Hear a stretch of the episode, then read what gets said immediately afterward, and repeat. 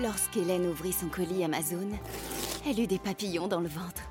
Ce double compartiment, ces huit modes de cuisson, c'était la friteuse sans huile de ses rêves, à un prix si bas qu'elle ne put résister. Ça mérite bien 5 étoiles. Des super produits et des super prix, découvrez nos super offres dès maintenant sur Amazon.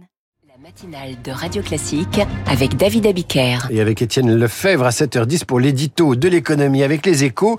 Bonjour Étienne. Bonjour David. La Commission européenne s'est rappelée au bon souvenir de la France hier en critiquant son budget pour 2024. Et oui, on avait fini par l'oublier, les règles du pacte étant gelées depuis le Covid.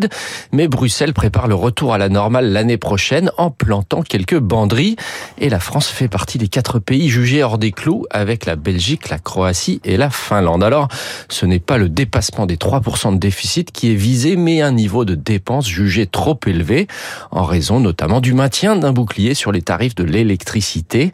Bercy rétorque que le dérapage est léger, 0,3 points de PIB, et que la France joue plutôt les bons élèves en prévoyant de réduire son déficit d'un demi-point l'an prochain, malgré une conjoncture difficile. Mais évidemment, ça tombe mal avant le verdict de l'agence Standard Poor's attendu la semaine prochaine sur la dette française. Alors que risque la France avec euh, ce que vous appelez un carton À ce stade, pas grand-chose, c'est plus un coup de semonce. Voilà pourquoi Bercy ne prévoit pas de modifier son budget, mais ça devrait se tendre sérieusement l'année prochaine, car la France n'échappera pas à une procédure pour déficit excessif cette fois.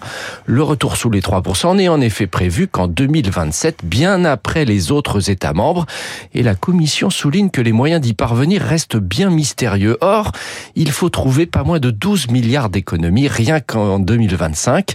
Voilà pourquoi Bruno Le Maire multiplie les prises de parole ces temps-ci pour défendre de nouvelles réformes, telles que la réduction du parc immobilier de l'État. Des audits ont aussi été lancés sur les aides aux entreprises ou l'audiovisuel public.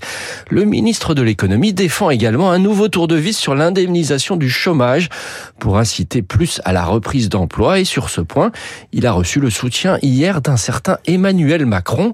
Le plein emploi, on n'y est pas, il faut se réveiller, à marteler le chef de l'État devant des patron de PME, promettant de maintenir le cap des réformes. C'était l'éditorial d'Étienne Lefebvre avec les échos à retrouver sur l'application Radio Classique.